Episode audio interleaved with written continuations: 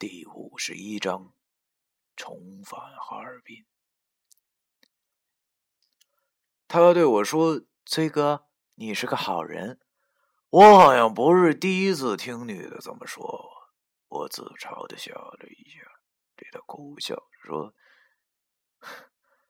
妹子，赶快打住啊！我是男人。”不是好人，要知道，只有没有女人缘的男人才能被称作好人啊！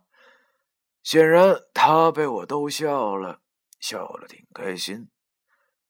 我越发觉着，女人还是笑的时候比较好看。但是老天作证，我对她真的没有非分之想，本来就没有想过希望。以以身相许。其实他给我的感觉呢，就像是和我妹妹一样，我们从小一起长大，一直是我们家最小的。有时候我就会想，要是我能有个妹妹或者弟弟，该多好啊！我开口问他：“听完我的故事后，你会害怕吗？”害怕这个世界上其实是真的存在着那些妖魔鬼怪吗？显然我没有看错这丫头。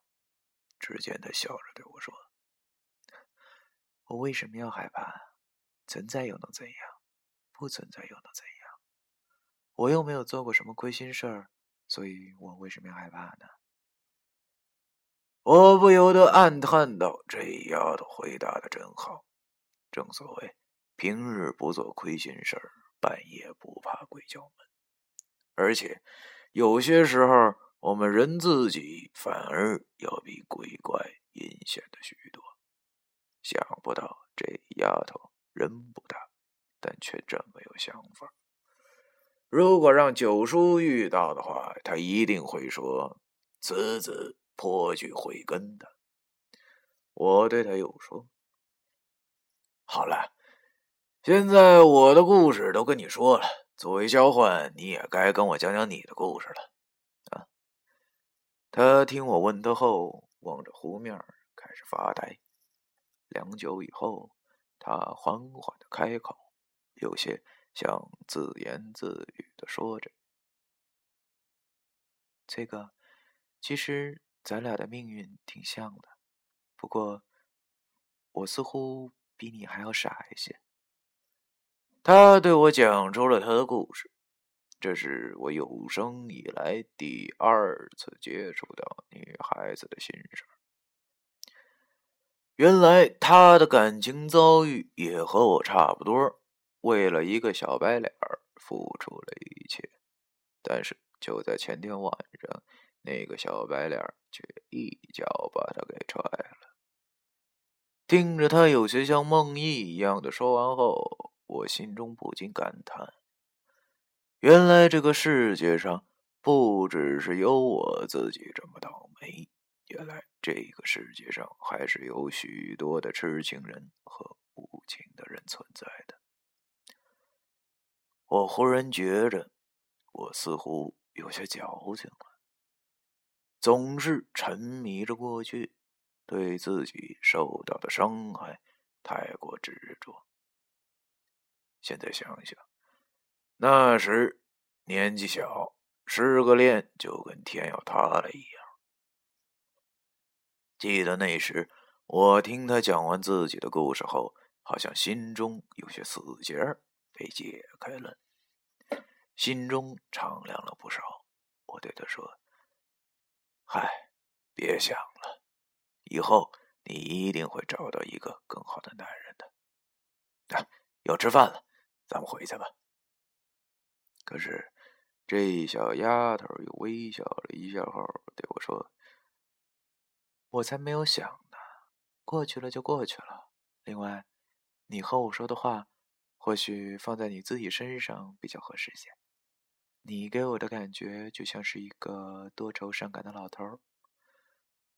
我站起了身，一边收拾话具，一边对他苦笑道：“我才二十啊，妹妹，我怎么就老头了呢？”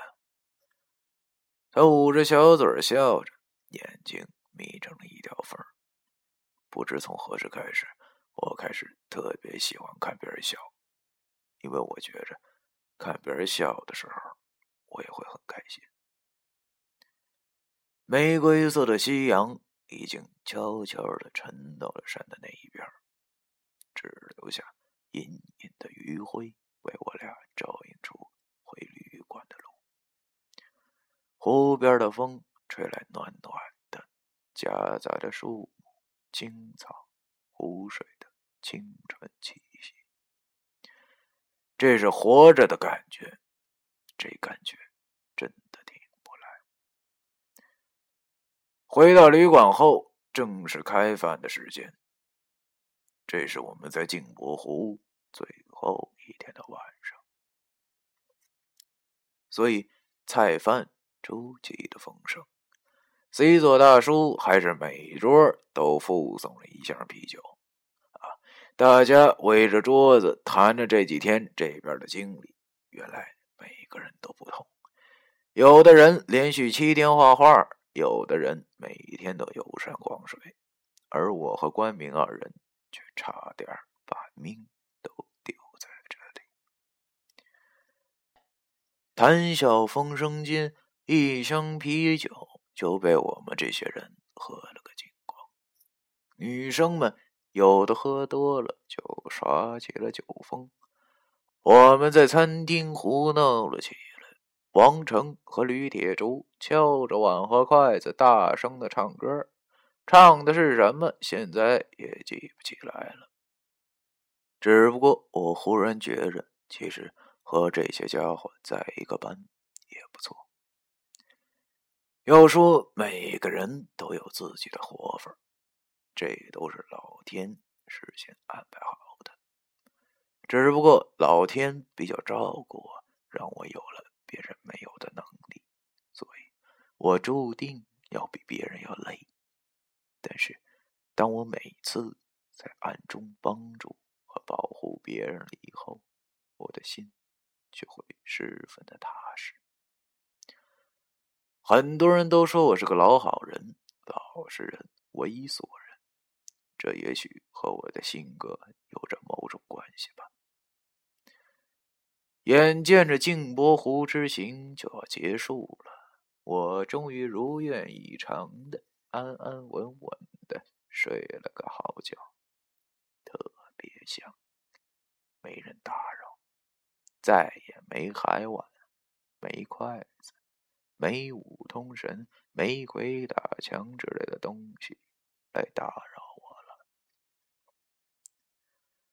从晚上九点一觉睡到了第二天上午九点，王成叫我起床收拾行李，一会儿吃完早饭就该回哈尔滨了。其实真的是一个人一个活法。回到了哈尔滨以后。我又开始了每天无所事事的生活。关明如我所料，大病了一场，躺了一个多星期，才渐渐的复原。寝室里边，李小强和鲍金龙问我这两天玩的怎样，是不是贼销魂？我心中一顿苦笑，是他妈挺销魂的。弄得我带了一身内伤回来，这几天整个一锻炼身体，好吗？但是心里想的嘴上不能说出来呀。于是我就跟他俩讲：“怎么能说是贼销魂呢？那是相当的销魂呐！你们没看见啊？那湖边全是穿比基尼的年轻少女。”啊！啊我成天就趴湖边一看，旅馆吃好喝好的供着，那真他妈和度假一样，爽死了！跟你说，其实大山里哪有啥穿比基尼的少女呀？倒是有一个生猛的五通神，但是李小强和鲍金龙却相信了。这两个后悔没有跟我们一起去玩去，望着这个没心没肺的傻逼，笑而不语。这一次我恢复的很快，基本上四五天就又能跑又能跳了。令我感到惊喜的是，我明显的发现，我的体内所能聚集的气，竟然能越来越多了。看来，这正是深山老林锻炼人呐。那几天有任务指标的画符，还真能算上一种训练，而且我竟然还学会了掌心符。这着实能算得上是一种成绩了。不过，通过这一次的事件，让现在的我深刻的了解到了“鬼外有妖，妖外有仙儿”的道理。现在的我充其量还只是一个小菜鸟，毕竟我知道的东西实在是太少了。遇到什么事儿？都得先问九叔，这样就错失了许多的机会。看来以后每到十五的时候，都要找九叔恶补一下我的知识了。书到用时方恨少啊！虽然现在这个社会已经没有什么机会让我显露本事了，但是要知道防范于未然的道理。扎心回哈尔滨后，我们由于学年不同，不在一起上课，就很少联系了。只是偶尔见面时，就会相视一笑。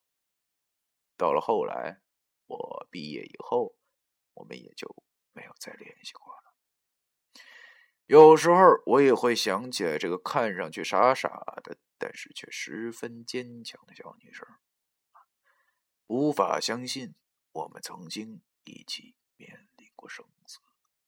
其实我倒是希望他能把那些事儿都能想象成一个梦，一个噩梦而已。过去了就不要再去想了。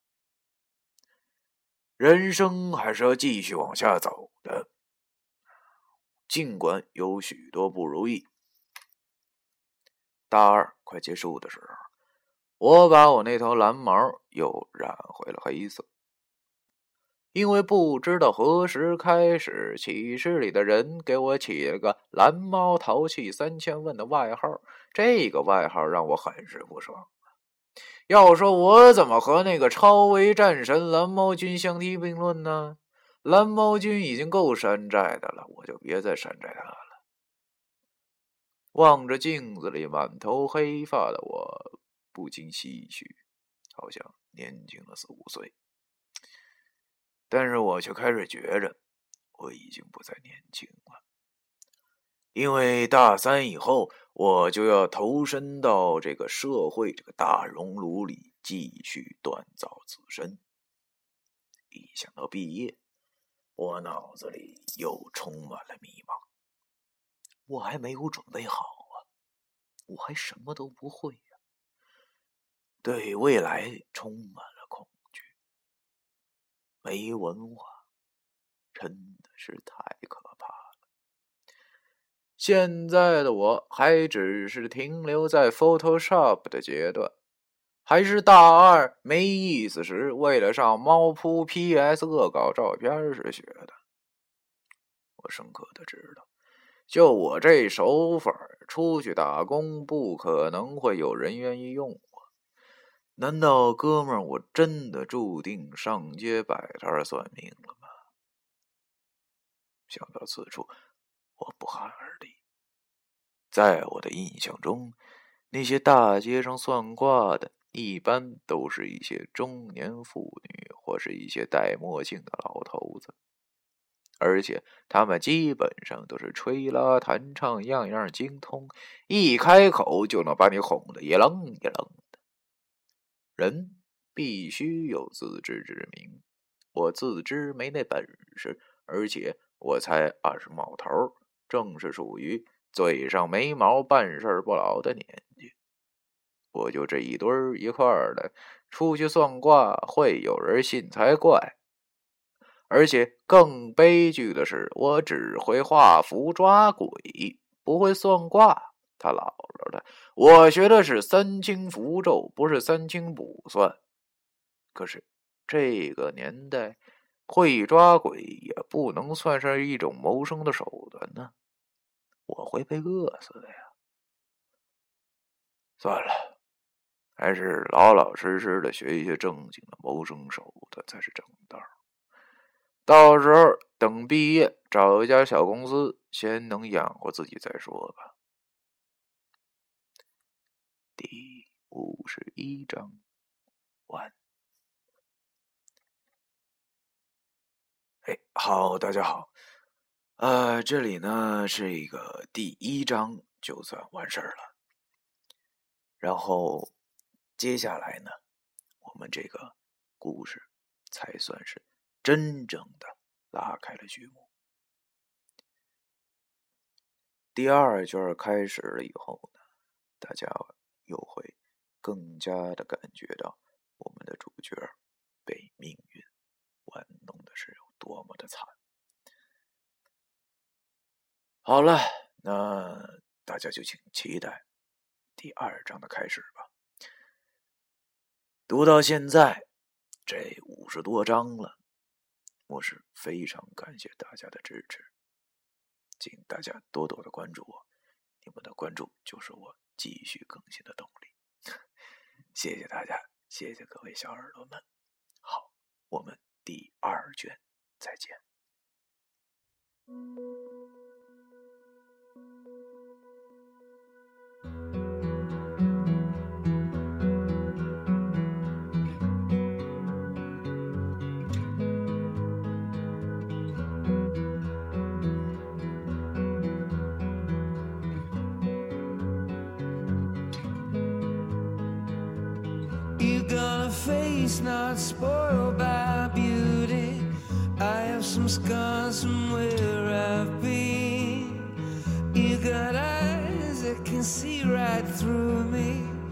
You're not afraid of anything they've seen. I was told that I would feel nothing the first time.